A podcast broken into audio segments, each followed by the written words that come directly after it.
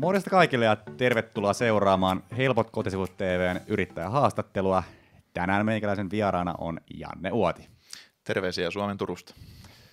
Jos mietitään aiheet tänään, niin tänään tullaan varmaan puhua aika paljon sotilaallisuudesta, koska sulla on siitä iso tausta, mutta annaisitko vielä vähän, vähän tota enemmän, enemmän susta, eli esitätkö itse?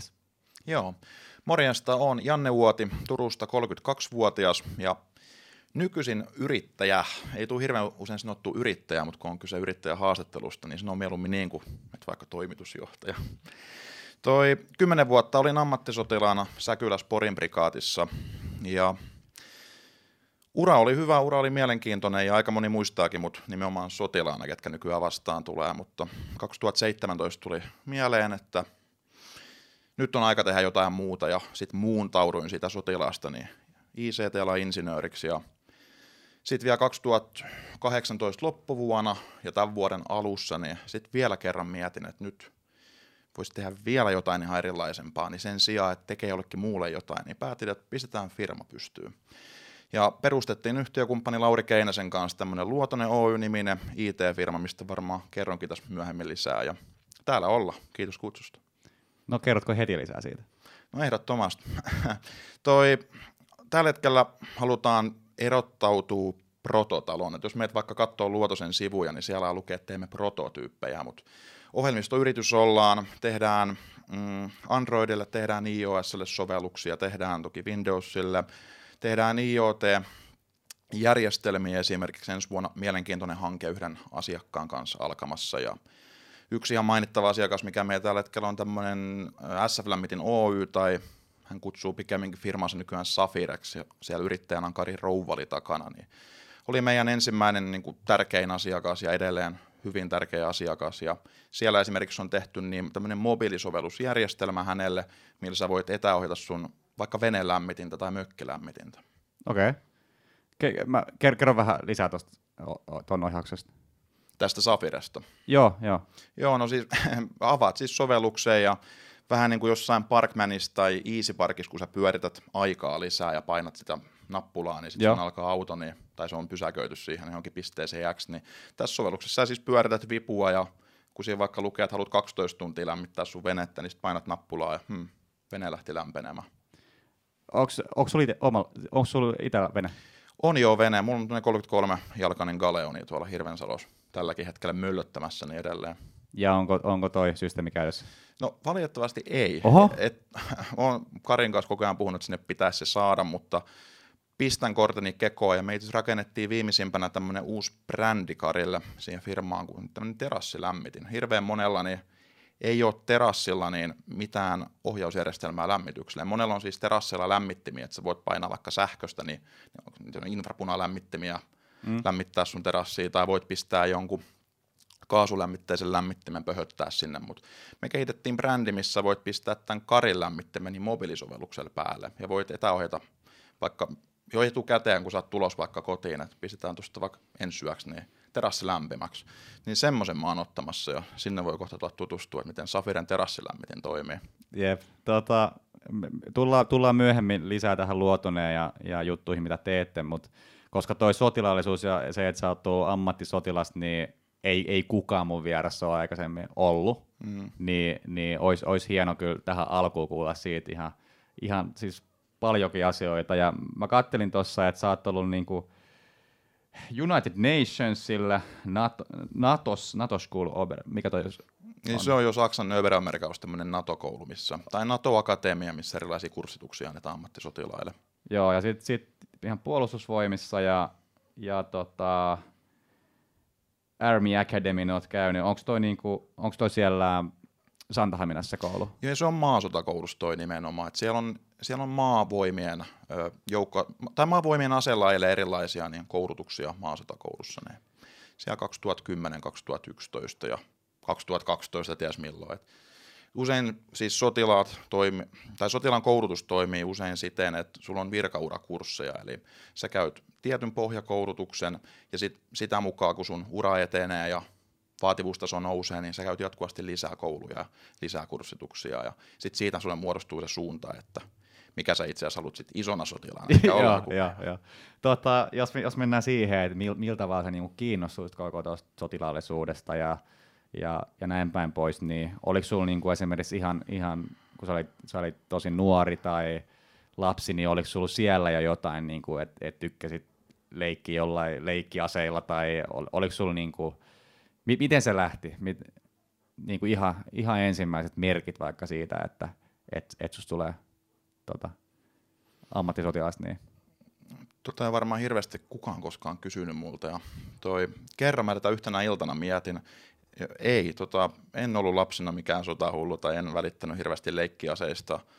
Toi mun se tuli varmaan jossain yläasteelta tai lukiossa vasta, kun oli yksi tosi fiksu lukiokaveri, Posio Jussi, joka oli todella isänmaallinen jo silloin, ja hänen isä oli hyvin isänmaallinen, ja niitä kun kuuntelin niitä juttuja, niin aloin itse miettiä, että miksi mäkin voisi olla isänmaallinen, ja muakin voisi tuommoinen kiinnostaa, ja viimeistään jossain lukion kakkoselta ja kolmosella, niin maasotakoulusta oli porukka esittäytymässä meidän Puolanmäen musiikkilukiossa, niin sitten siellä tuli se, että joo, tämä on se mitä halutaan, että näyttää hyvältä nuo tyypit ja on hienot puvut ja hienot asusteet ja sitten mitä ne vielä mainosti, että PV on rahaa, niin sinne.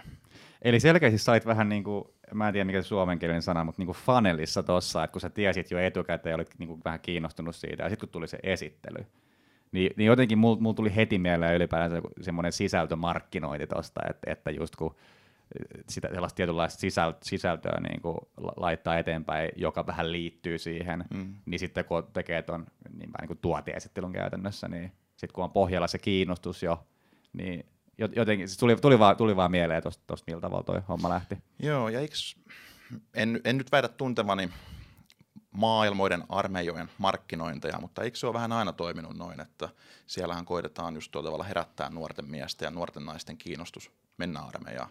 Eikö se ole vähän joka maassa tuommoista, ainakin mun ymmärtääkseni? Mulla ei itse asiassa mit, ha, niin harmainta aavistustakaan, että mä, no. mä en muista kouluaikoina mitään tuommoista, että joku ar- armeija olisi tullut esittäytyä. Ei ainakaan, mm. ei ainakaan tuu, mieleen. No ainakin nykyisin puolustusvoimat on kyllä tosi hyvä tuossa, että nyt en saa kuollaksenikaan mieleen, mikä se messut on, missä PV koululaisia ja lukiolaisia rekryää, mutta siellä on tosi upeat osastot puolustusvoimilla, ja nykyään puolustusvoimat pyrkii tosi paljon sen sotilaallisuuden lisäksi niin markkinoimaan sitä, että armeijastahan on hyötyä nuorille. Että se hyödyttää myös sua tulevassa kouluelämässä, se hyödyttää sua työelämässä ja muun muassa johtajille, niin sehän antaa ihan huikeata kompetenssia, johtajakoulutus. Mites toi se, se niinku, kun miettii se koulu ja sitten sun oma, siis voisin kuvitella, että kävit armeijan niinku normaalisti.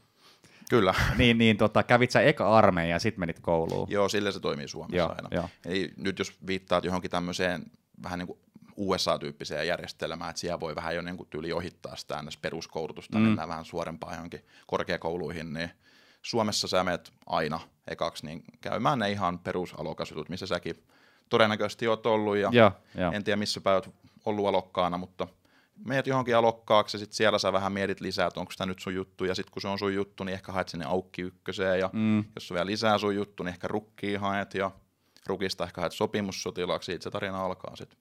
Mulla oli äh, siis, mulla oli niinku päinvastainen. Mä en, mä en tykännyt siitä yhtään. Ja se, mihin, mihin mä haluan täällä tulla, niin siis me ollaan molemmat yrittäjiä, yleensä yrittäjä tarvitsee sen niin kuin vapauden, vapauden mm. tunteen, mutta, mutta Intissä tai ammattisotilaana, siellähän tietenkin, että sua käskytetään ja tuommoista, niin mm. häiritsikö sua se ikinä? Ei. Toi, sitä ei välttämättä tarvitse ihan nähdä tolleen, no, puhutaan vain puolustusvoimasta, ei puhuta mistään muun maan armeijasta. Siis puolustusvoimat on huikea instituutio. Ö, yrittäjänä sulla on vapauksia, kyllä, monessa muussa työssä sulla on erilaisia vapauksia, mutta armeijassa niin jokainen koulutetaan tiettyyn tehtävään, koska se palvelee, se palvelee sitä greater good, mm. miten se nyt suomeksi sanotaankaan. Ja kun sä opit sen läpi näkemään, niin ei se ole pompottelua, ei se ole, että sua halutaan rajoittaa, sun pitää vaan osata ne oikeat ns. balletin askeleet siinä isommassa kuviossa. Mm. Ja kun sä hallitset ne, sit sä näet sen järjestelmän hienouden. Mulle ehkä nyt kun jälkikäteen mietin, niin musta tuntuu, että ehkä se suurin ongelma oli, oli vain yksinkertaisesti se, että se oli pakko käydä. Mm. Et kuvitellaan, et, et, että että se olisi vaikka vapaaehtoinen ja, ja mä halusin mennä, koska se maailma vaikka kiinnostaa, niin vaikka mä oon tämmöinen kuin mä oon, niin en mä sit siinä tilanteessa usko, että se käskyttäminen haittaisi. Mä, mä uskon, että toi niinku läht, lähtötilanne on se, se niinku, mikä ehkä oli se ongelma. Et jos vertaa just tommosia jen, jenkkimeininkiä, että palkka ja tuommoista, niin en mä usko, niinku, että jos sä, jos sä haluat mennä sinne armeijaan vapaaehtoisesti, niin tuskin, tuskin se käskyttäminen niinku sit haittaa niin paljon, koska sehän on niinku, mihin se homma perustuu suunnilleen. Et, et, niin. No just näin, ja toi mun mielestä naissotilaat sarja, ootko kenties Yleltä seurannut sitä? En ole, en ole. Joo, no suosittelen. Se on mun mielestä hyvä kuvaus siitä, että kun sä haluat mennä sinne, niin ei se käskyttäminen ole se ongelma. Usein monet niin kuin sanookin, että miksi se, tai itsekin ihmettelee, miksi se käskyttäminen on olisi ongelma, mutta siinä sarjassa mun mielestä hienosti kuvataan, että ihmisellä kun on halu mennä armeijaan, niin kyllä ne ongelmat, ne, ne muodostuu sitten ihan muille osa-alueille. Et nyt jos vaikka omalta osalta sanoa, mikä oli se ongelma loppupeleissä, miksi päädyin sieltä lähteä pois, niin nälkä kasvaa syödessä. Ja se oli ihan sama omalla uralla, että, että kun rakasti sitä, mitä teki, ja rakastaa edelleen totta kai niitäkin hommia, vaikka enää en siellä ole, niin toi just olin kylläkin kertomassa tuossa kolmisen viikkoa sitten, mutta toi, susta tulee kunnianhimoinen. Sä haluat päästä eteenpäin. Ja sitten kun puhutaan niin valtavasta instituutiosta kuin puolustusvoimat, niin siellä on vähän vaikea olla kuitenkin individuaalisti pidemmän päälle. Mm. Siellä pitää kuitenkin ymmärtää, että sulla on joukko ympärillä. Sä oot osa sitä ketjua. Ja jotta se ketju on vahva, niin sunkin pitää olla vahva siinä ketjussa. Ja sitten kun sä alat kipuilemaan, että nyt pitää päästä eteenpäin, niin se voi äkkiä tehdä susta itse heikollenkin siinä mm. ketjussa. Kerro vähän siitä, siitä sun kokemuksesta koulusta, että mi, millaista se niin oli ja, ja kuvitellaan vaikka, että, että se ihan alku, alkuaika, kun sä meet sinne ensimmäistä kertaa, niin miten, miten se niin kuin lähti ja miten sä pääsit tutustumaan niihin ihmisiin ja millainen, millainen se niin kuin vaikka ilmapiiri on? Ja nyt puhutaan puolustusvoimien kouluista jo. Öö, no mikä toi Army Academy nyt oli? Joo, no mm, se... Vai, vai onko tämä onko tämä Reserve Officer School, onko tämä, tämä rukki? No, onko rukki? Joo, mä voin kertoa. Se okay, on, okay. Toi on hyvin erilainen instituutio. Jos, jos ei ihan kaikkia termejä tunne, se on, näyttäytyy tosi hankalana systeeminä, mutta ihan siis sama kuvio kuin sulla. Eli meidän alokkaana, mä menen 2000, 2007 tammikuussa niin Porin prikaatin, eli Säkylän toimipisteelle ensimmäisen pionerikomppaniin. Aloitin siellä alokkaana ja olin silloin jo päättänyt, että tai aika perinteinen, että kyllä sitä rukkiin asti mennään, niin toi aika nopeasti siellä ne ystävät sulle vakuintuu omasta tuvasta ja sitten kun siellä osoittaa vielä, tämä vinkkinä niille, ketkä haluaa Intissä muuten pärjätä, niin kun sä alat siellä osoittamaan semmoista vähän kunnianhimoa ja semmoista vastuullisuutta ja että sä haluat kantaa vastuuta myös muista, niin se kyllä erottuu jo ihan niin kuin ensimmäisten päivien ja ensimmäisten viikkojen aikana. Ja siitä kun jatketaan eteenpäin, niin nythän siellä on vähän järjestelmät muuttunut. Se ei enää maavoimien koulutusrakenne ei ole ihan samanlainen, mitä se mun aika oli.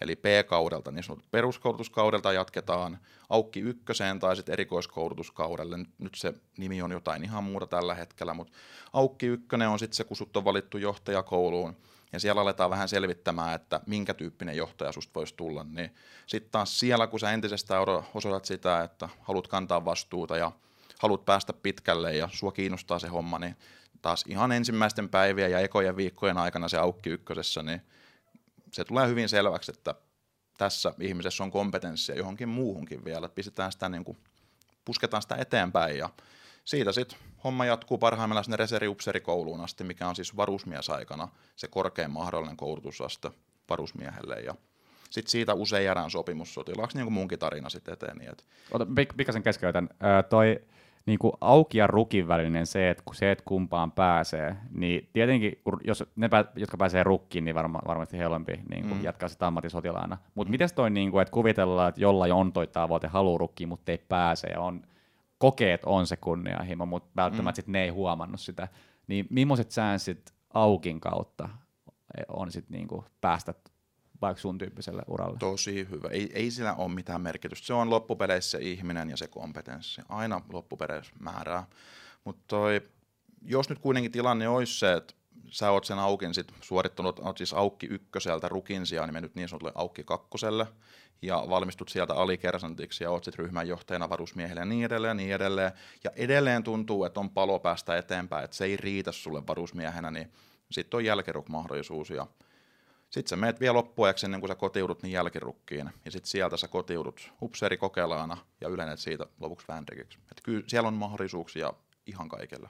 Et, et jos, jos vuosi on toi, että et pääse suoraan rukkiin, niin kuinka kauan se palvelus on, jos menee jälkirukkiin? Valitettavasti en tämänhetkisiä päiviä, ja nyt puhutaan, että 347 on se pisin palvelusaika, niin se on sitten varmaan jotain 360, 370. Et siihen tulee noin kuukausi päälle vielä, jos okay, jälkirukkiin. Okei. Et niitä sanotaan muistaakseni sitou, sittareiksi, sitoumussotilaiksi, että siellä joutuu sitoumuksen kirjoittamaan, jos sä menet vielä jälkirukkiin. Joo. Ja sinänsä mielenkiintoinen, kun sä kysyt tätä, tuossa mm, naissotilaat kakkostuotantokaudella, mikä just nyt pyörii, niin mun mielestä siellä on tulos tämmöinen tapaus mahdollisesti, että. Okay. joku on menossa jälkirukkiin, niin kansi katsoa. siellä on tosi mielenkiintoisia ihmisiä kyllä siinä sarjassa. Mulla, on- mulla on ikävä kyllä jotenkin siis, mä en ole oikeastaan sen jälkeen, kun salkkareissa tämä se Saku Salinin tyttöystävä Jas- Jasper Pääkkönen, kun siinä, siinä, siinä oli mm. silloin, niin silloin, kun- silloin kun se ja se Mia, mä en muista sen oikeat nimeä, niin kun ne lähti veken, niin sen jälkeen mä en oikeastaan suomalaisia sarjoja kattonut, että siitä on niin kuin, onkohan siitä jo 20 vuotta, että, että mutta toi olisi hyvä haaste. Mm, välttämättä mäkään en sitä katsoisi, mutta nykyinen toi, toi puolisoni Mimosa, niin hän oli, hän oli tota, kiinnostunut kuulee lisää armeijasta ja hänen kanssa sit päädyttiin katsoa okay. että hän on niin kanssa ihastunut, siihen sarjaan. Niin. Mutta joo, vähän samoja kokemuksia, että ei kyllä hirveästi Su- Suomi TVtä katsottu. Mitä nyt salkkarien lisäksi toki. No jos tehdään vaikka niin, että, että linkkaat mulle jonkun hyvän jakson, ehkä just ton aiheisen, niin katsotaan, Joo. saatko, saatko mut katsoa lisää sitä. Yritetään. Joo, sitten tota ton äh, Rukin ja tai niinku Intin jälkeen, jos tuli siis ammattisotilas, niin kerro siitä. Eikö, mikä, se, mikä se sana olikaan? Käydäs mä väärin sanaa? Jo, ihan siis oikein okay, am- okei. ammattisotilas. et Se, sit siitä suunnattiin niin sotakouluihin, kun oltiin sopimussotilaana hetki oltu ja siinä vielä vähän haisteltiin ilmapiiriä, että olisiko tämä oma juttu. Eli siinä on siis usein monella välissä semmoinen kausi kuin sopimussotilas, jos oot semmoisesta termistä kuullut. Eli se ei ole varusmies, mutta se ei oikein ole vielä ammattisotilaskaan, että se on ikään kuin määräaikainen tämmöinen harjoitteluvirka puolustusvoimissa. Ja. Okay. se usein tehdään siinä yksikössä, missä saat palvelukki varusmiehenä ja siinä sitten vähän mietitään, että ollaanko vaan tienaamassa ja harjoitellaan lisää sitä johtajuutta ja ollaan hyviä sotilaita sitä aikanaan reservissä vai mentäisikö siitä vielä seuraavalle, seuraavalle niin kuin askelmalle eli sotakouluun ja miten sitten päädyin sillä portaalle menemään ja se, sit, se vähän riippuu, että missä aselajissa oot tai missä joukko-osastossa tai, tai missä, tota, onko merivoimissa, maavoimissa, onko ilmavoimissa, mutta maavoimissa niin sitten päädyin tämmöiseen vähän pienempään jengiin, mitkä oli tuolla maasotakoulussa opiskelemassa niin jalkaväkitaitoja ja siellä siitä erikoistuin tämmöiseen aselajin kuin pioneeriaselaji. Ja siellä sun sit osaamista vakiinnutetaan entisestään, opetetaan uusia pedagogisia taitoja, opetetaan lisää johtajuutta ja siellä tehdään urasuunnittelua, että vähän, että mikä sun kompetenssi on sillä hetkellä ja mihin se voisi aikanaan johtaa. Ja tässäkin näkyy just se instituutio, että jokaisesta ihmisestä tehdään aika tarkka urasuunnitelma, että millainen sun hopsi, henkilökohtainen opintosuunnitelma on sotakoulussa ja miten pitkälle sä tuut sitä tehtävää tekemään ja sitten mikä aikana on se seuraava ura, mihin sä PVS pyrit. Mit, miten menee sellaiset tilanteet, että kuvitellaan, että on toi suunnitelma, ja sit huomaakin, että valitsi väärin, että olisi sittenkin pitänyt toi, toi olla, niin minkälaiset mahdollisuudet on vaihtaa sitä kesken? No, se on sitten vähän, se on vähän tuurista sitten kiinni, että käynyt itselle kävi näin, että ö, olen pionerihenken ja veren just tuossa heinäkuun, heinäkuun 25. päivä on tämmöinen Smardenin vuosijuhlapäivä. Se on pioneereille tärkeä päivä, liittyy meidän ihan ensimmäisiin tai 1900-luvun ensimmäisiin sotiin, missä pionerit menesty saksalaisissa taisteluissa, niin siihen liittyen sain tämmöisen pioneriansiomitalin ja mutta koko käynyt se urani ajan, niin mä koin olevani silti jotain muuta kuin pioneeri. Et sanooko sulle pioneeriaselajina jotain? Pioneeri sanana kuulostaa tutulta, mutta en tiedä, en tiedä mitään, niin haluatko, Joo, se on, hauska. Se, on, se on englanniksi engineer, Oho. mutta se ei kuitenkaan ole insinööri vielä. Et pioneeri on, se on edelläkävijä. Se on sotilas, joka raivaa, edistää muiden liikettä, osaa miinottaa, hallitsee jalkaväkitaidot. On tämmöinen aika yleismies jantunen niin sanotusti. Mutta siinä aselajissa, kun mä olin, niin mä koin olevani enemmän semmoinen IT-orientoitunut ihminen. Tuntuu, että se aselaji on se pioneeri, mutta kun se on englanniksi engineer, niin miksi se voisi olla se insinööri?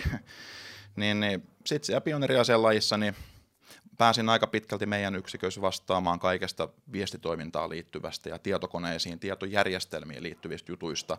Ja se niin kuin päivä päivältä vaan vahvistui se niin kuin ajatus, että rakastan sitä, mitä teen, mutta olen ehkä omalla tapaa väärässä aselajissa. Ja nyt tästä alkaakin sitten se lumipallo pyörimään, että menee vuosia, menee vuosia ja on yhä rakastuneempi siihen, mitä tekee, tosi kunnianhimoinen ja saa kärkikouluttajapalkintoja ja olin mielestäni hyvä siinä, mitä tein. Ja välitin tosi paljon alaisista. Siinä tuhansia varusmiehiä tuli vuosien aikana koulutettua ja melkein jokainen näistä, kun tulee jälkeenpäin nähtyä, niin saa heiltä hyvää palautetta ja muistan tosi monta heistä, niin heille pystyy antaa hyvää palautetta. Mutta siinä samalla kun koitti hakeutua johonkin muualle, koitti muuttaa sitä uraa siellä, niin se oli tosi vaikeaa. Eli se itse asiassa on tosi vaikeaa, kun sä oot vakiintunut PVS johonkin, niin sun pitäisi vähän niin kuin olla sit se vahva linkki siinä ketjussa. Voisiko siihen auttaa joku, että, että tuntee niin just, just jonkun ihan, ihan, ihan kärkityypin, joka periaatteessa pystyy sen, pystyisi auttaa siinä? Et mä mietin, että voisiko, voisiko vähän niin kuin suhteella pärjää, vai onko toi sotilasmaailma semmoinen, että, että niin kuin, tai mikä nyt puolustusvoimamaailma mm. onkaan, niin onks... No, eikö vähän koko maailmassa semmoinen paikka, mutta mä oon jotenkin koittanut tosta pysyä aina kaukana tietyllä tapaa tuosta keskustelusta, että varmasti tota, olisin voinut päästä, jos olisin oikeat ihmiset tuntenut, mutta silti kun siellä oli se palo tehdä niin kuin parhaan mahdollisella tavalla se, mitä olin tekemässä, niin mm. ehkä mä en sitten vaan tarpeeksi halunnut pois siitä taselajista. Niin, eh- ehkä se oli niin kuin se juttu. Mutta siitä huolimatta, niin jossain kohtaa sitten 2016-2017 tuli vaan se, että, että taas sanon, että rakastan sitä, mitä teen, mutta kun alkaa tuntumaan, että se vaan toistaa itse itseään, niin kun sä teet sitä samaa, mutta sä et enää itse kehity. Sulla on nyt ne kompetenssit, ne vahvistuu ne sun kompetenssit, missä oot hyvä, mutta sä et enää saa lisää instrumentteja sun työkalupakkiin siitä työstä, niin mä tein itse ratkaisu, että olin oikeutettu tämmöiseen aikuiskoulutustukeen. Ihan mielenkiintoinen järjestelmä Suomessa. Muistaakseni kun kahdeksan vuotta olet ollut samassa työssä ja siitä vielä jokuisia vuosia ihan vakituisena, niin sä saat sen opintotuen sijaan aikuiskoulutustukea, ja se määräytyy sitten taas sun palkan mukaan, että mitä sulla on menneisyydessä sun palkka, niin sulle maksetaan sen mukaan sitten. Eikö se joku 70 prosenttia suunnilleen? Se on jotain semmoista muistaakseni, että et mun mielestä siellä ei puhuttu edes niin tuommoisista prosenteista, siinä on joku tietty kertymä, mikä siinä huomioitiin. Mutta se on siis hyvä. Et täs, siis erittäin hyvä. Siis erittäin hyvä, että suosittelenkin, jos joku on vastaavallaisessa tilanteessa, kannattaa ainakin selvittää mahdollisuus aikuiskoulutustukea. Ja jos kuvitellaan, että on vaikka joku suht peruspalkka kolme tonnia, niin se, että sä, niinku, sä voit saada vaikka yli kaksi tonnia palkkaa, mm. että sä opiskelet, kun muut samaan aikaan saa sen, mitä, 400-500 euroa tai jotain en edes uskalla ajatella, mutta eikö se jotain puolta tonne ole? Siitä miinus vissiin verot vielä. Niin, niin, niin, niin sekin vielä. Joo. Tota, mites, mites siitä siis eteenpäin? Pääsis me nyt, ollaanko vielä, kun sanoit aikaisemmin siitä, että just pikkuhiljaa ää, niin kuin, tai tajusit sen, että et kun ei pääse kehittyä enää, niin oliko tos, niin kuin sä sanoit, vuosiin meni, niin oliko, tapahtuiko tos, tos ajas mitään, mitään, missä haluat puhua ennen sitä yrittäjyyttä, vai niin kuin, miten se niin kuin loppuaika silleen tarkemmin meni? Riittääkö meillä aika siihen? Se on, se on pitkä tarina, ja kyllähän kyllä se, siis kaikki sotilaallisuus, kaikki mitä puolustusvoimissa tapahtuu, niin se on muokannut sen ihmisen, mikä tässä nyt istuu. Ja mä koen ikuista kiitollisuutta puolustusvoimille kaikesta koulutuksesta, mitä se mulle antoi, kaikista niistä ihmiset, ketä siellä oppi tuntemaan, ja kaikesta palautteesta, mitä itse siellä sai. PV on siitä jännä organisaatio, se antaa paljon palautetta, ja siellä susta tulee ihminen, joka ei välttämättä osaa enää epäonnistua. Esim. Musta on, mun varmaan tällä hetkellä suuri ongelma on se, että mä en osaa epäonnistua. Mun varmaan vähän pitäisi opetella sitä. Mm. PV opettaa sun huikeita taitoja ihmisten johtamisesta, sun ihan itses tuntemisesta. Mutta kyse tosiaan paljon tapahtuu. Et, et muun muassa tähän viestialaan liittyen mihin mä en sitten kuitenkaan sinänsä päässyt, eli olin pioneeri, joka rakasi, rakasti viestiä sellaisia ja IT-juttuja, tietokonejuttuja, niin siellä tuli jo jonkinnäköisiä innovaatioita keksittyjä, tuli paljon tämmöisiä ja sanotaan muun muassa Altika-järjestelmäksi aloitetietokanta, mikä on ammattisotilaille tehty tietojärjestelmä, mihin sä voit tehdä ehdotuksia siitä, että miten nykyistä työtä voi edistää, tai miten jonkun vaikka digitalisaatiohankkeen avulla voisi edistää varusmieskoulutusta ja niin edelleen. Niin tuommoisia tuli jonkin verran tehtyäkin, ja ne aika usein päättyi siihen ne prosessit, kun ne meni tietyn tämmöisen henkilö, henkilö, henkilöstön läpi, ja ne tuli sitten takaisin sieltä kierrokselta, niin niissä luki, että erinomainen idea, tuossa on sulle vaikka stipendi tästä ideasta, mutta lähtee insinööreille kehitettäväksi tämä juttu, niin sitten siitä taas niin tuli lisää sitä niin ajatusta itselle, että miksi mä en tosiaankaan voisi tehdä jotain tuommoista, kun kiinnostaa kehittää, kiinnostaa innova, innovoida. Ja kiinnostaa tehdä jotain, koko ajan jotain uutta, kehittää toimintatapoja ynnä muuta, niin, niin, niin se siinä tapahtui. Ja sähän periaatteessa tota kautta sait, en, en tiedä voiko sanoa näin, mutta niinku ilmaisen koulutuksen tuohon sun seuraavaan juttuun, eli yrittäjyyteen. Mm, oliko, sul, oliko sulla niinku siis tämä kiinnostus ICT-alakohtaan ja noin niinku innovointi noissa asioissa, niin oliko noin asioita, jotka sua kiinnosti jo ennen sitä intti-aikaa, vai tuliko tämän, varmaan väärä, väärä sana taas, siis niinku, mitä, mitä, mitä mä sanoisin ton, ei, ei tietenkään intti-aika, vaan niinku, toi, toi, että sä oot ammattisotilaana mm. ja ollut siellä töissä. No intti on hyvä, kaikki, jopa puolisoni välillä sanoo sen sanan, niin mä ymmärrän, mitä siellä tarkoittaa intti-aika. Niin se no, no mennään, men, mennään intti-ajalla. No, niin, tota, kun siellä just tuli toi ICT-puoli, mihin pääsit niin kuin käsiksi ja pääsit, pääsit tota, osallistumaan niihin, niin oliko kaksi, kaksi kysymystä. Ennen sitä aikaa ja sitten sen aikana ää, niin kuin himassa ton sun duunin ulkopuolella, niin oliko sulla, teit sä noita jut, samanlaisia juttuja kanssa? Joo, ja nyt sä pääsitkin siihen, mikä usein mut saa miettimään, että miksi mä en suoraan tehnyt sitä, mitä mä nyt teen, mutta sainkohan mä kolme vai neljä vuotiaana ensimmäisen tietokoneen ja Amiga 500 ja tuli se aika saman tien sitten purettua ja kasattua ja aloin opettelemaan softaa tekemään sille ja sain sitten siitä niin PC-koneen aika pian perää ja erilaisia pelikonsoleita ja kaikki digitaalisia härpäkkeitä. Aina tykkäsin tehdä niillä vähän muuta kuin vaan sitä itseä, että joku vaan vaikka pelaisi pelikonsoliin, niin tykkäsin niin kuin liitellä siihen kaikkea, liittää sitä erilaisiin käyttöpäätteisiin tai näyttöihin ynnä muuta.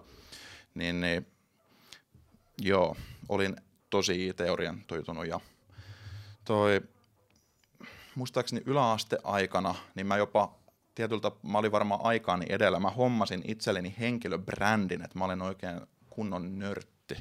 Kaikki tunsi mut nörttinä, joka rakastaa tietokoneita ja tykkää purkaa tietokoneita ja mä tylin roskalaatikostakin, jos mä näin jonkun vanhan tietokoneen romun, niin mä kävin hakemassa itselleni ja purin sen ihan atomeiksi ja tykkäsin järjestellä kiintolevyjä ja emolevyjä ja muistipalikoita huoneeseen ja miettiä, mitä niistä voisi tehdä.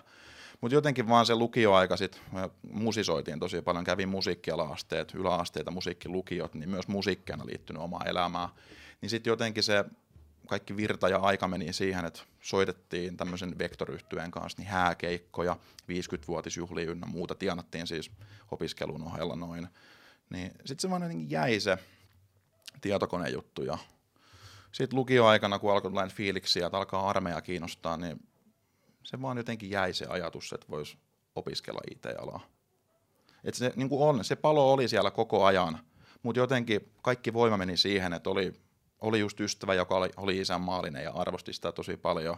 Ja halusi vaan päästä sinne intti. Oli niin yksi tavoite. Ne, ne vaan hautautui ne muut jutut.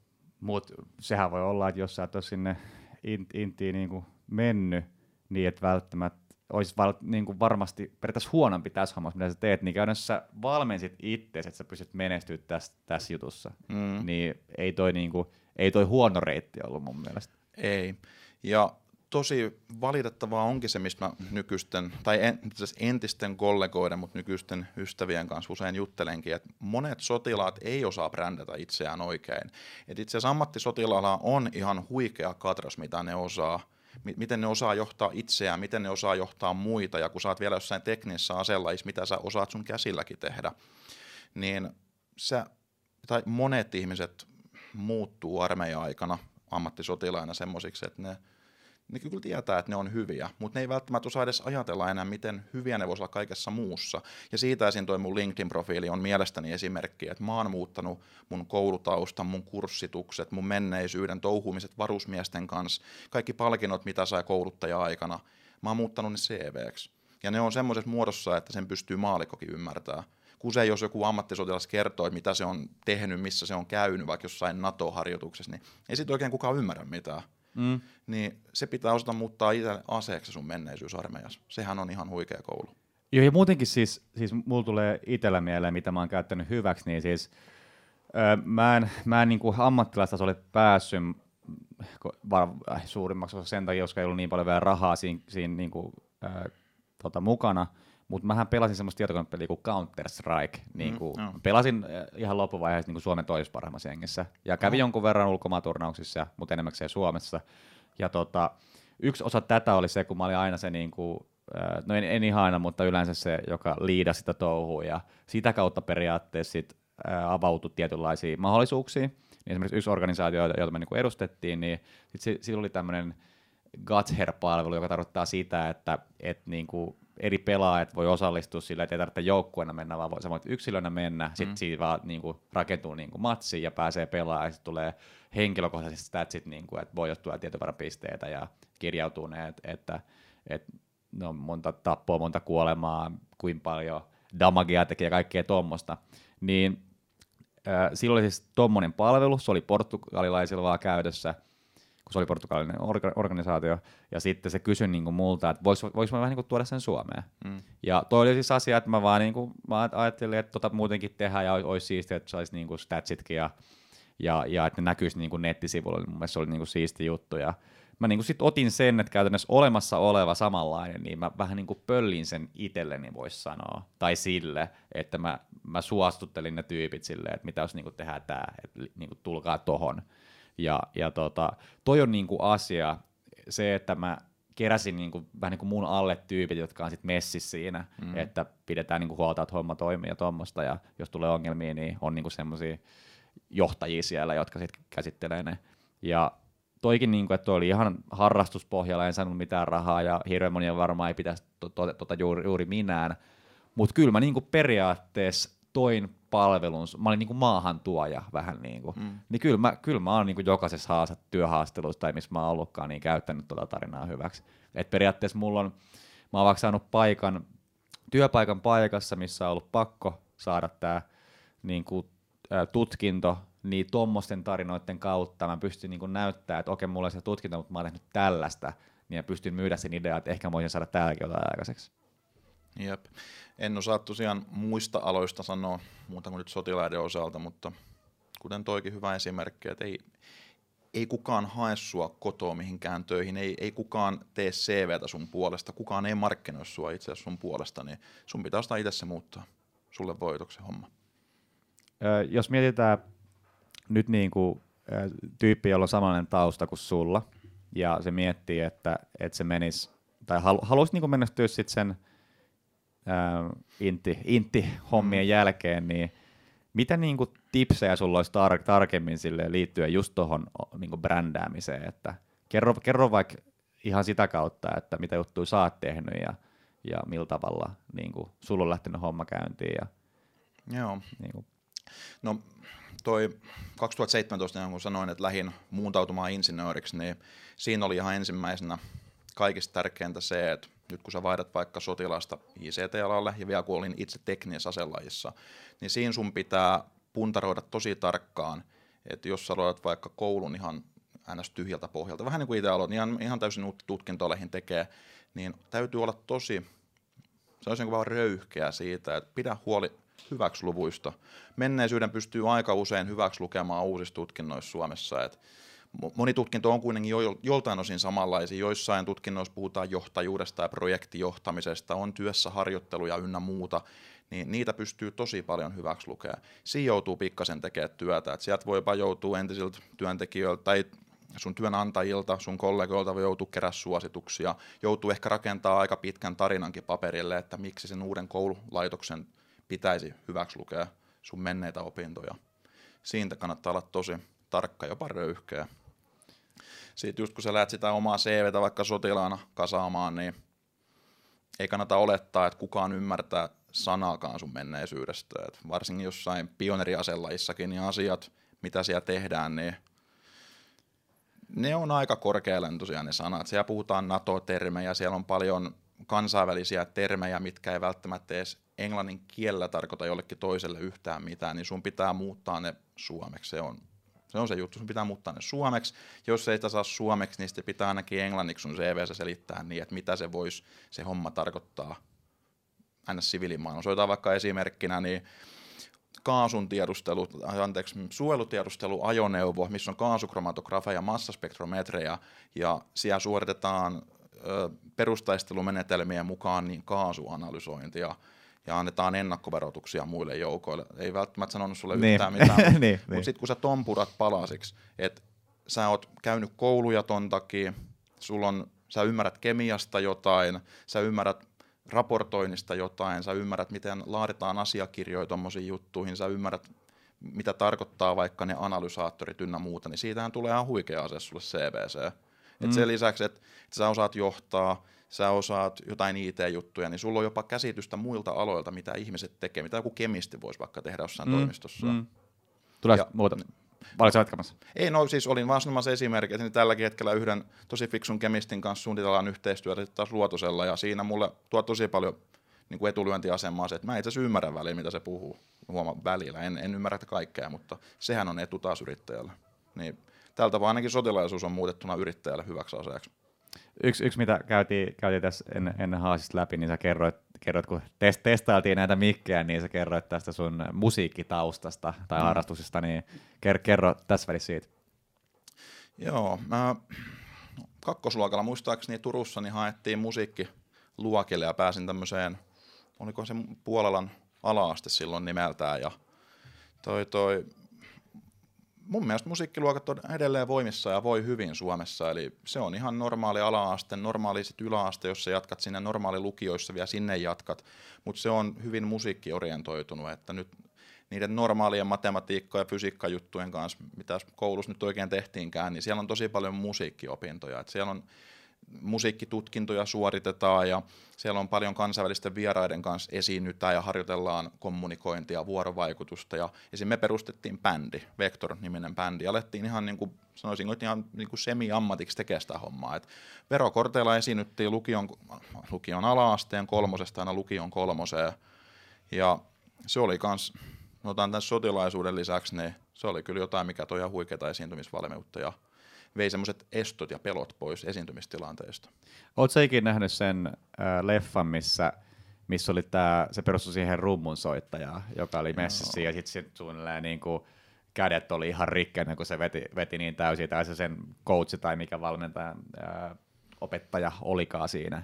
Niin tota, ää, oot, ootko nähnyt? Joo, mä koitan sitä nimeä miettiä. Se on tosi hauska, hauska nimi, ja siinä on tota, toisessa pääosassa se Spider-Manin se, se J.K. Simmons-näyttelijä. Joo, se on huikea. J.K. Simmons, se kalju, kaljutyyppi. Joo, joo, mä, mä tunnen sen. Eikö, eikö ollut tosta, eikö se kaljutyyppi ollut osissa?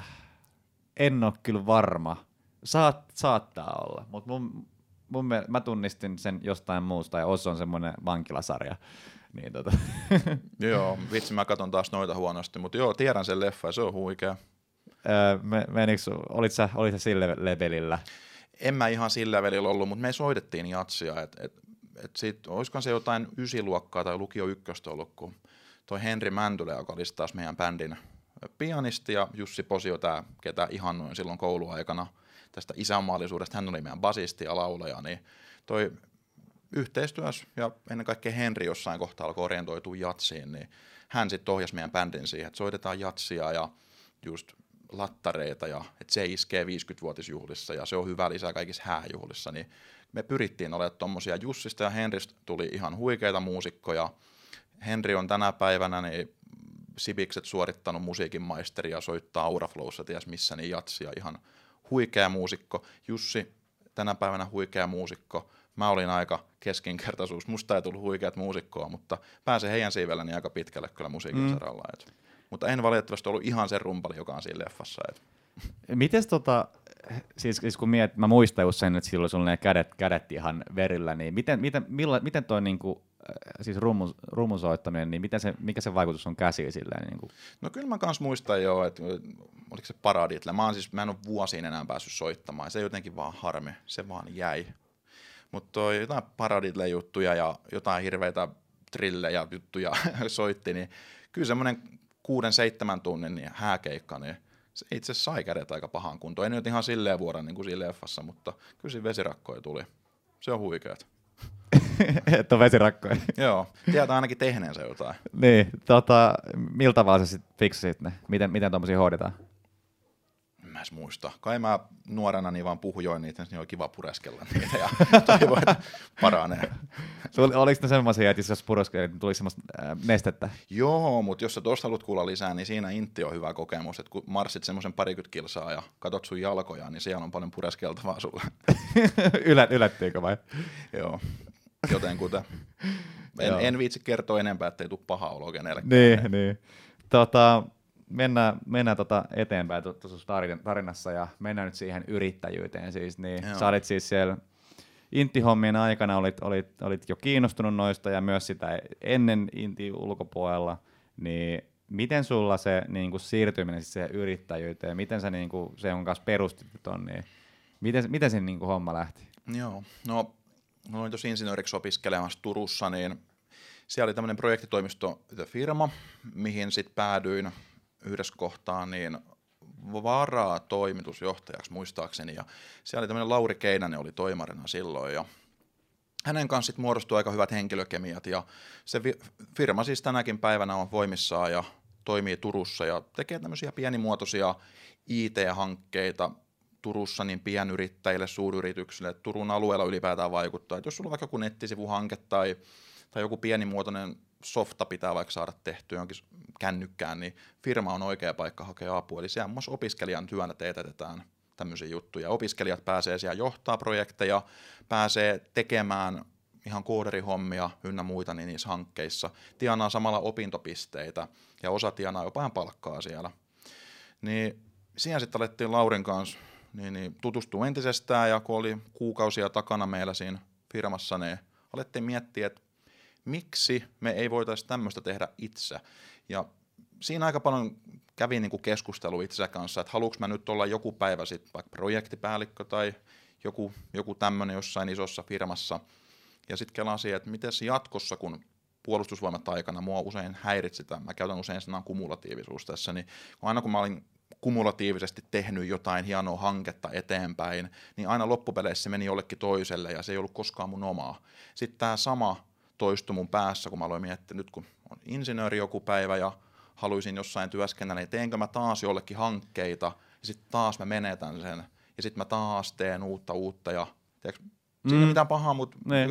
onko se mun juttu, että haluanko mä tehdä tuommoista, niin ei, en halunnut, ja Laurilla, hänestä näin vähän samaa paloa, ja hän selitti ihan samat jutut mulle, että hänellä on sama tilanne, että nyt kiinnostaisi niin tehdä itselleen ja rakentaa omaa maailmaa, ja päätettiin sitten kimppaan perustaa Luotonen viime vuoden lokakuussa pari viikkoa meillä olikin itse asiassa yksivuotisjuhlat ja kiitos sain, sain nykyisiltä työntekijöiltä ja ö, Laurilta hienon viskipullon siitä, aha, rakastan aha. viskiä siis erittäin paljon, niin siellä firmassa sitten vaan alettiin selvittämään, tai firmassa ollessamme siellä oppimisympäristössä, että toi, mitä se vaatii, että sulla on yritys, ja alettiin tosi lyhyen aikaan, niin olisi, olisi pitänyt olla joku yrittäjyys for Dummies-kirja, mutta me alettiin ihan itse selvittää, että halutaan itse tehdä kauniin kätösin kaikki, niin mikä on PRH, mikä on Finfera, mikä on ELY, mikä on TE-toimisto, mikä on Business Finland, mitä se vaatii, että, että sulla on oma softafirma ja ei siinä oikeastaan mennyt kuin lokakuusta joulukuuhun, niin kaikki käytännön työ oli tehty, liiketoimintasuunnitelmat laadittuna, SWOT-analyysit tehtynä, Lean Canvas-modellit mietittynä ja onnistu yrittäjänne.fi, tosi hyvä palvelu, siellä pystyy yrittäjät miettimään vähän etukäteen, että onko nyt tähän ja sä näet hienosti edistymispalkkina, kun sä täytät niitä kysymyksiä kohti, että kuin lähellä sä oot sitä, että sulla olisi oikeasti kohta yritys, niin sitten kun se alkoi 100 prosenttia olemaan, niin sitten vielä kysyttiin itseltämme, että uskalletaanko me tehdä tämä. Ja tammikuun seitsemäs päivä tätä vuotta, niin Luotonen Oy oli perustettu ja me otettiin heti yksi työntekijä siihen suoraan vakituiseksi ja siitä se homma lähti. Niin te otitte heti, heti työntekijän, niin oliko teillä siis joku sijoitus vai, vai, vai, niinku, laitoitteko omaa rahaa peliä, että pystytte heti maksamaan, vai sitten heti jonkun diili asiakkaan kanssa, että oli varaa? Joo, me oli hyvä tilanne, kun oltiin, oltiin siellä firmassa oltu ja pystyttiin siinä ikään kuin omaa henkilöbrändi jo pikkuhiljaa rakentaa ja pysyttiin siinä samalla vähän miettimään, että millaiset ihmiset tois meidän asiakkaita ja mikä olisi niin kuin se juttu, mitä nyt Luotonen lähtee alkuunsa tekemään, että saadaan kassavirtaa, jotta jossain kohtaa niin päästään omaa tuotekehitystä aloittamaan, niin siinä oli valmiina meillä asiakkuuksia, ja lisäksi tämä henkilö, että Ville, kenet palkattiin, niin tunnettiin hänet tosi hyvin. Hän oli meidän kanssa samaan aikaan siellä firmalla, niin oli projektiinsinöörinä, ja kun sä vaan tapaat hyvän ihmisen, niin ei siinä kannata silloin hirveästi miettiä, mm. sä, kun, jos sä et ota sitä heti joku muu sen vie, niin me vietiin Ville. Ja se tuli siis projektiinsinööriksi? Joo. Ja millaista se hommaa? No toki sitten kun Luotoseen hän tuli, niin siinä sitten lähdettiin heti skaalaamaan Luotosta semmoiseksi, että me halutaan siitä kansainvälinen firma, halutaan olla hyvä työnantaja joku päivä, halutaan, että meillä on oma tuote jossain kohtaa, millä me luodaan se meidän niin kuin se iso nimi, se mikä, mikä on se meidän brändi, mutta siinä kun kelattiin, että miten, ne, miten työntekijöitä sitten aletaan ottamaan, niin ne ei ole meillä projektiinsinöörejä, vaan ohjelmistokehittäjiä, eli se projektiinsinööri muuttui ohjelmistosuunnittelija, ohjelmistokehittäjä titteliksi. Ja toi, hän on myös insinööri koulutettu, hallitsee Unityn ihan niin kuin laidasta laitaa, ja siitä tulikin aika nopeasti niin kuin se luoto sen ykkösjuttu, millä me alettiin erottautumaan. Et me tehdään Unityllä niin nopeasti sovelluskokeiluja asiakkaille, ja kun markkinathan on aika myllerryksessä tällä hetkellä asiat, kun sä, kun sä nyt keksit jotain, se voi olla ensi viikolla jotain ihan muuta, niin se on nyt se meidän valtti, että nopeasti Rapid Product Validation, luodaan asiakkaalle prototyyppi, millä asiakas pääsee kokeilemaan sit siipiään nopeasti kehittyvillä markkinoilla, ja jos se osoittautuu hyväksi se innovaatio, se prototyyppi, se sovellus, se idea, mikä se sitten onkaan, niin sitten me kehitetään sitä lopputuota. Joo. Mitäs teidän, niin kuin, jos miettii sitä just alkuaikaa, että oli siis kolme, te perustajat ja tämä työntekijä, niin miten te kaksi ää, perustajaa, miten te niin kuin, jaoitte nuo roolit? Millaiset roolit teillä oli? Joo, se en voi sanoa, että oli kipuilu, mutta varmaan moni tunnistaa tästä niin kuin tarinassa samaa, että siinä menikin pitkään, että löydettiin ne omat roolimme. Että et lähettiin täysin tasa-arvoisina, ollaan edelleen tasa-arvoisia, mutta meillä ei ollut semmoista selkeää jaottelua heti siinä alussa. Kun mietittiin, että työntekijöillehän me laadittiin hyvä tavaton, niin kehityskeskustelujärjestelmät, käytettiin tämmöistä avointa lähdekoodia, millä me luotiin oma HRM-järjestelmä, mietittiin palkitsemisjärjestelmät, mietittiin, miten työehtosopimukset sallii meille se, että me voidaan soveltaa palkkajärjestelmää, mikä taas tukee meidän toimintaa, mutta ei me hirveästi itseämme niin tajuttu miettiä. Niin siinä alussa me aika, sana hypomania kuvaa meitä hyvin. Mä käytän edelleen sanaa, että olen hyvin hypomaaninen tekemisessä, niin me oltiin tosi hypomaanisia. Me vaan mentiin ja tehtiin ja kumpikin teki myyntiä kuin markkinointia, kumpikin koitti hankkeessa tehdä parhaansa, teki front-endia, back-endia. Ja se alkoi just jossain kohtaa kostautumaan meille ja sitten meidän piti ottaa pöydälle käsittelyyn se, että mitkä itse asiassa on yrittäjien tehtäväkuvaukset. Joo, ja miten Mihin no, päädytte? No sitten päädyttiin tähän, mikä nyt toimiikin meillä tosi loistavasti. Mulla on se toimitusjohtajan pesti, myynti, markkinointi niin kuin eniten vastuulla, isojen asiakkuuksien, niin muun muassa julkisen rahan pohdinta, eli meillä aika moni asiakas perustaa toimintansa siihen, että me lähdetään suunnittelemaan sitä vaikka innovaatiosetelihankkeesta sitä hommaa eteenpäin. Ja siinä suunnitellaan, että voisiko esim. Business Finlandilla olla sellaisia instrumentteja, mitkä tukee sitä asiakkaan toimintaa ja mitkä auttaa häntä kansainvälistymään.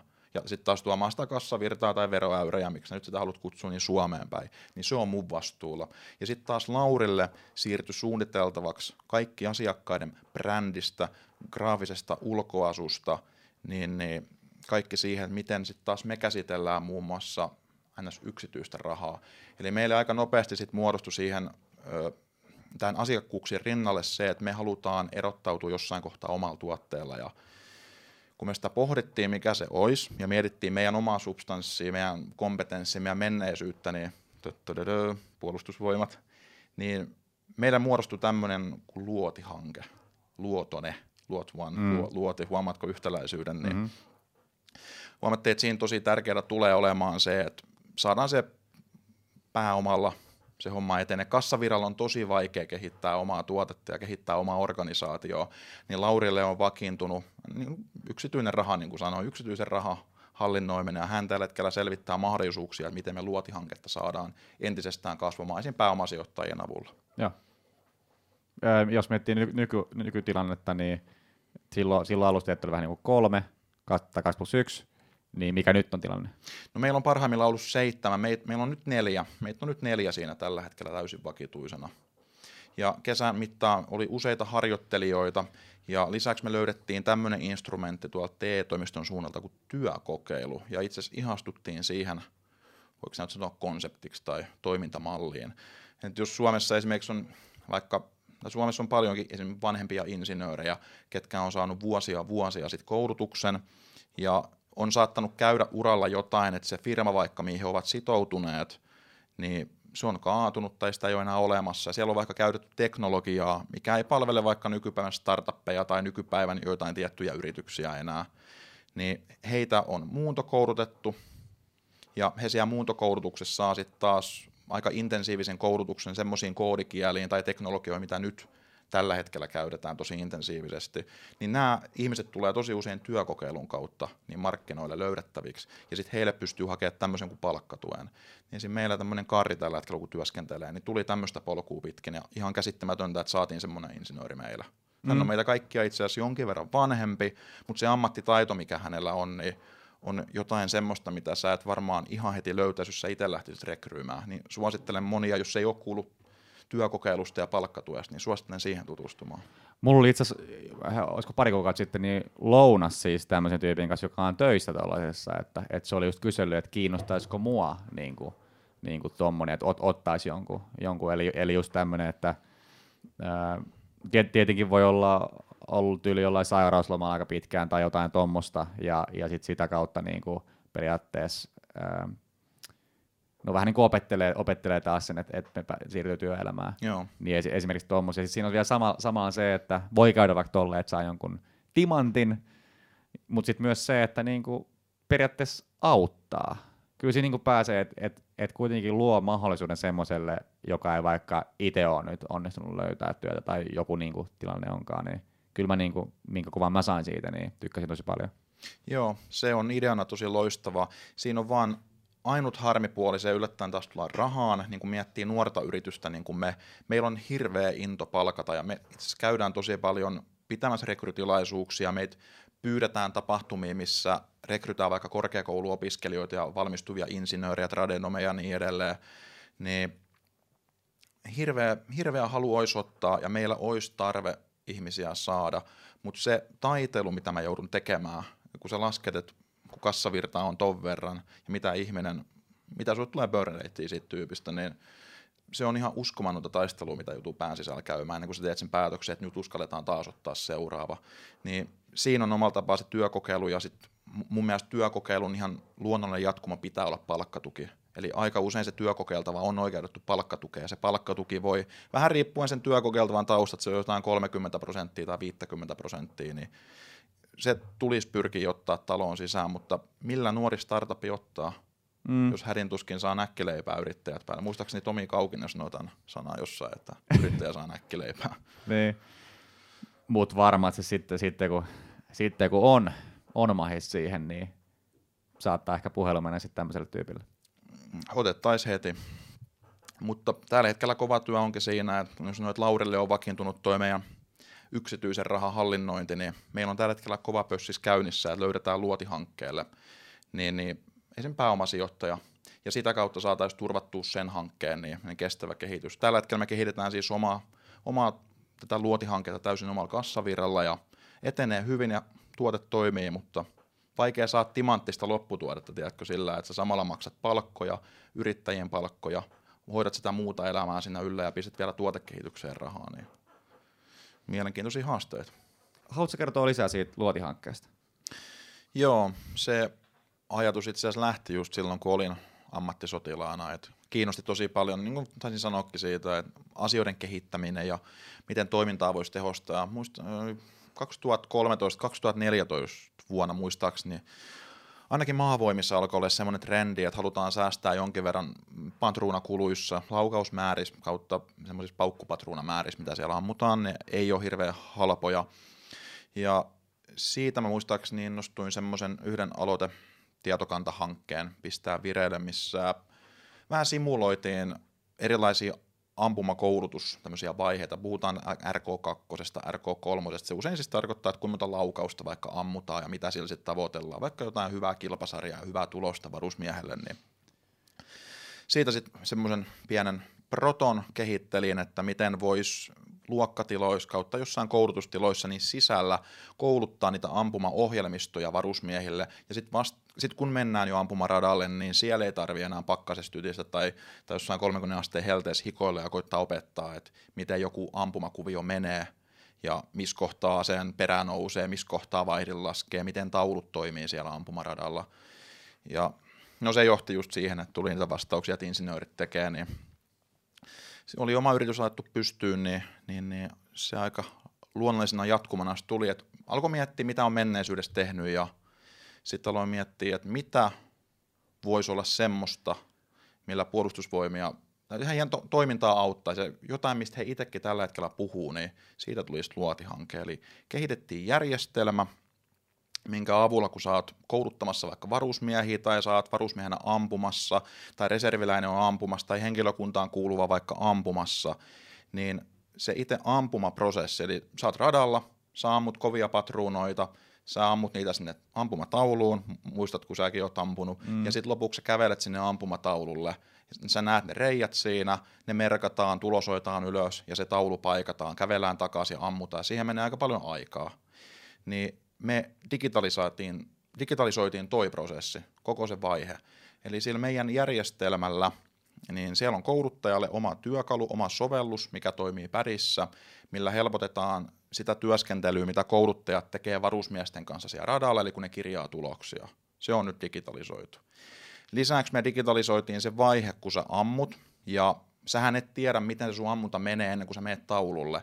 Niin nyt meidän järjestelmän avulla sä itse asiassa näet sieltä ampumapaikalta ihan taulusta, vaikka pädistä, että miten sä ammut just tällä hetkellä. Mm-hmm. Eli jos ammut vaikka ylitaulusta ihan kunnolla, että siellä ei ole sitä reikää siellä taulussa nähtävissä, se on usein kouluttajille yksi ongelma, ja myös varusmiehille, kun ei tiedetä, miten pitää kohdistaa se ase, jotta seuraavalla kierroksella sä osut oikeasti siihen tauluun. Eli ase voi olla niin huonosti kohdillaan, että sä et sä et tiedä, minne se luoti menee, niin tällä järjestelmällä sä näet jopa, mistä se menee. Meneekö se vasemmalta, oikealta, ylhäältä vai alhaalta taulusta ohi. Ja kun sä ammut tauluun tulosta, niin se tulos kertyy sulle siihen sun omalle näytölle. Eli periaatteessa säästää aika paljon aikaa, jos sä ammut sen ekan kudin, ja sitten pystyt heti katsoa sen siitä pädiltä, ja sitten korjaa. Kun silloin, silloin jos kun mekin ammuttiin Intia-aikana, niin se oli, että sun piti ampua ne, mitä olisi kymmenen, kymmenen ja sitten mentiin katsoa ja sitten periaatteessa tokalla kierroksella vasta, vasta korjattiin. Jep. Ja tällä hetkellä muun muassa Maavoimissa on semmoinen hanke käynnissä kuin koulutus 2020. Sillä koitetaan hirveästi tehostaa koulutusta ja siihen käytettävää aikaa, siihen käytettävää rahaa. Niin tämähän hanke, mikä me sitten kehitettiin, on just sitä. Se on vastaus muun muassa siihen niin, niin puolustusvoimille, mitä he haluavatkin tehdä. Ja mikä meidän kilpailuetu tuossa on, niin on nimenomaan se menneisyys. Me tiedetään, mitä siellä tarvitaan, eli me ei nyt ollakaan insinöörejä, mitkä myy jotain, että heureka olemme keksineet jotain tällaista, vaan nyt me pystyttiin tekemään, että hei, tämä on teidän itse substanssiosajalta tullut asia, joka tietää, että on tämmöinen ongelma järjestelmässä, että lähettäisikö yhdessä katsomaan, että mitä tehdään. Siinä ei nyt ihan ehkä noilla sanoilla myyty, mutta näin saatiin ihan dialogi auki puolustusvoimia. Meillä on siellä sopimuksia tehtynä ja aiesopimuksia tehtynä ja tavoitteena, että tämän vuoden joulukuussa, jos vaikka joku on menossa Porin prikaatiin ampumaan, niin saattaa luotijärjestelmän nähdä siellä. Onko teillä suunnitelmaa tuossa, että kun puhuit aikaisemmin siitä, jos haluatte niin kansainvälisen meiningin, niin että ton saman systeemin lähtisi myymään sitten joka puolelle maailmaa? No se on just tämä, että mitä muita kilpailuvaltteja meistä tuli sen lisäksi, että on substanssia sieltä puolustusvoimista, niin tämä meidän järjestelmä muihin kilpailijoihin verrattuna, mitä on tällä hetkellä, niin meidän teknologia on pikkasen erilaisempaa, ja se soveltuu joukoille, missä on paljon ampujia samaan aikaan. Se soveltuu yllättäen muiden maiden puolustusvoimille, se soveltuu muiden maiden ampumaseuroille ja skaalautuu oikeastaan mihin vaan ampumiseen liittyen, niin se on tällä hetkellä ihan ykköstavoite meillä, että kansainvälistyminen tämän hankkeen avulla. Ja sitten kun periaatteessa tuon avulla saa jalan oven väliin niin kuin jokaiseen tommoseen, niin sittenhän se voi avata, niin kuin, että et voi tehdä vaikka mitä niille. Niin kuin. Mm, nimenomaan, mutta lähdetään nyt nöyrimieli liikkeelle, niin puolustusvoimet siellä pilotoidaan, halutaan tuottaa tietenkin tälle maalle ensisijaisesti arvoa, halutaan Kyllä. tuottaa tälle maalle veroeuroja, mutta Business Finlandin kanssa kovaa, kovaa vauhtia niin keskustellaan, että saadaan sieltä niin vipuvoimaa niin kansainvälistymiseen ja Laurilla kova työ käynnissä, että saadaan pääomasijoittajaa mukaan, että olkaa kuulolla ja seuratkaa luotihanketta. Jos miettii teidän firman noit, niin kuin, tavoitteita, että missio visio vähän niin kuin, diipimmin, niin mikä, mikä teillä on? Tai se voi tietenkin olla ehkä, ehkä pikkasen eri, eri teille, jos sulla on joku henkilökohtaisempi, niin, kuin, niin kerro, kerro vaikka teidän yhteinen semmoinen iso tavoite ja sitten sit sen jälkeen sun ihan henkilökohtainen. Niin kuin. Joo. Me halutaan tuottaa asiakkaille hyötyä ja miten se hyöty tulee. Me halutaan olla yrittäjä yrittäjälle tai ihminen ihmiselle. Et tällä hetkellä me ollaan huomattu, että meidän niin kuin tietyllä tapaa myyntivaltiksi, tai se millä me ollaan pystytty erottautumaan. Toki se prototalous, että tehdään nopeita kokeiluja, mutta kun ihmiset tutustuu meihin, niin me tutustutaan hyviin tyyppeihin ja me ollaan hyviä tyyppejä. Ja se on se, mitä me halutaan jatkossakin tehdä. Me ollaan me päästään tosi diipille tasolle meidän asiakkuuksissa. Me halutaan nauttaa ihan kaikesta. Puhutaan vaikka jostain innovaatiosetelistä, niin me ei jätetä asiakasta yksin sen kanssa. Me selvitetään asiakkaan kanssa yhdessä kaikki mahdollisuudet. Ja se on kyllä niin lähellä sydäntä tämän tekeminen, tai tämän, tämän hetkinen tekeminen, että ei ihme, että tässä on hypomania päällä. Rakastaa kyllä sitä, mitä nyt tekee. Se on aina ihan älyttömän hieno kuulla ja kyllä, kyllä toi sun into, into välittyy tänne kameran toiselle puolelle myös. Tota, siirrytään viimeiseen vaiheeseen, eli mä sulle etukäteen kerroinkin nämä kysymykset, niin, niin tota, toisessa viimeinen on kopioinut suoraan semmoisesta ohjelmasta kuin Impact Theory, ja siinä viimeisenä kysymyksenä kysytään, niin kuin, että millaisen vaikutuksen haluaa saada maailmaan, eli aika diipillä jatketaan. Mm. Mä mietin tuota tosi pitkään, ja mä usein tämän yhtiökumppani Laurin kanssa puhun siitä, että me halutaan olla tosi avoimia. Ja meitä harmittaa ihmiset, jotka on tosi sulkeutuneita. Niin mä nyt oikein, en pysty tätä nyt yhteen lauseeseen niin kuin tiivistämään, mutta jos meistä välittyisi ihmisille, että avoimuudella pääsee pitkälle, niin olkoon se se, mitä meistä jää. Mulla, mulla on ihan sama. Tai en, en välttämättä sanoisi niin kuin oman, oman juttuni just tota, mutta, mutta allekirjoitan täysin ja haluan myös itse niin kuin levittää tota. Mm. Ja sitten sit viimeinen, elämän ohje pitäkää huolta ne yrittäjät siitä omasta kunnosta ja syömisestä ja sitä oikeasta tasapainosta. Että itse on esimerkki siitä, että nyt on niin kova hypomania käynnissä, nyt on niin kova meininki, kun rakastaa sitä, mitä tekee, niin valitettavasti mulla on ensimmäisenä jäänyt liikunta pois. Ö, yksi ystävä just kirjoitti viime viikolla Facebookissa, että oliko se nyt, muistakaa, nukkuminen, työskentely tai jotain ja liikkuminen. Sori, en nyt muista, miten ne kolme asiaa meni, mutta noista ei saisi luopua. Niin valitettavasti mä oon nyt siitä kuntoilusta luopunut. Niin tavalla tai toisella täytyy pitää omasta kunnosta huolta. Sen alkaa huomaa, että sitten semmoinen tietoinen väsymys alkaa iskemään, kun se kuntoilu jää pois. Mutta sen eteen nyt tehdään töitä, että tästä taas pääsee takaisin salille ja juoksemisen syrjästä kiinni. Mitä jos tekisitte siitä jonkun firman yhteisen jutun, että kävisitte yhdessä mm. ja sama, sama vaikka koittaa silleen, että vähän juttelisi noita vaikka työasioita tai jotain, että et sinänsä ehkä pystyisi käyttämään vähän niin kuin se ajan kanssa. No se onkin nyt prosessi, mikä meillä on käynnissä, että yhtiökumppani on alkanut käymään. Uimassa ja hirveätä vauhtia suunnitellaan, että nyt ensi vuonna, kun selvisimme ensimmäistä vuodesta, selvisimme kuoleman vyöhykkeestä, niin mitä on, mitä me otetaan työntekijöille tarjota, onko ne jotain liikuntaseteleitä, onko se suoraan jotain liikuntajäsenyksiä ynnä muuta, niin siihen luonnollisesti liittyy yrittäjät, niin yhteisellä tekemisellä eteenpäin. Mä Linkarin, Linkarinista äh, törmäsin tähän semmoisen kuin Joonas Korgan, niin niiltä Identio-yritys, niin ne, ne tota, ymmärtääkseni, ne, mä en muista kuinka pitkään ne on tehnyt, mutta käy kerran viikossa niin kuin juoksemassa, siis vetää, mm. vetää lenkin porukalla ja, ja ainakin siitä postauksesta ja kommenteista sen jälkeen sain, sain niin kuin kuvan, että tosi toimiva ja ollut tosi tyytyväinen siihen. Niin, kuin. niin onko mitään tämmöisiä ajatuksia ollut teillä? Et kun sä mietit, että et, et, et, niin liikuntaseteli vai että antaako jäsenyyksiä, mutta mitä toi herättää sulla, että jos niin kuin oikeasti tekee yhdessä jotain, että tekee siitä niin vähän niin kuin että se kuuluu työhön. Mm. Tai, tai. Mä en olisi miettinyt ennen kuin tulin, että tuli sitten ihan lennosta, kun sä kysyit multa jotain, että elämänohjetta ynnä muuta, niin toi on aina pitänyt liikkumista tärkeänä, se, että pitää sitten omasta kunnosta huolta. Nyt, nyt kun tässä puhuttiin, niin itse asiassa me aletaan vääntämään luotusella jotain tuommoista, että No niin. pesitään LinkedInin kohta päivitystä, että mitä mä keksin. Jep. Hei, iso kiitos sulle. Kiitos paljon. Ja oli, oli kyllä, oli tosi kiva kuulla, kuulla varsinkin tuosta tota, soti, sotilashommasta, että ei ollut, ei ollut mun, mulle, mulle tuttu entuudesta ja muutenkin, muutenkin. Mä tykkäsin. Kiitos. Kiitos. Ja kiitos katsojille.